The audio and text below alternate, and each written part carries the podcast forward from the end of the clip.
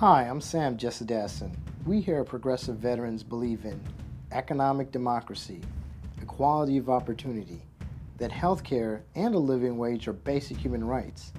We're against regime change wars, coercive foreign intervention, and broad economic sanctions. We're against the scapegoating of our immigrant brothers and sisters for our failed economic policies. We believe that all humans should have the right to dignity regardless of their race, sex, religion, nationality, sexuality, or socioeconomic status.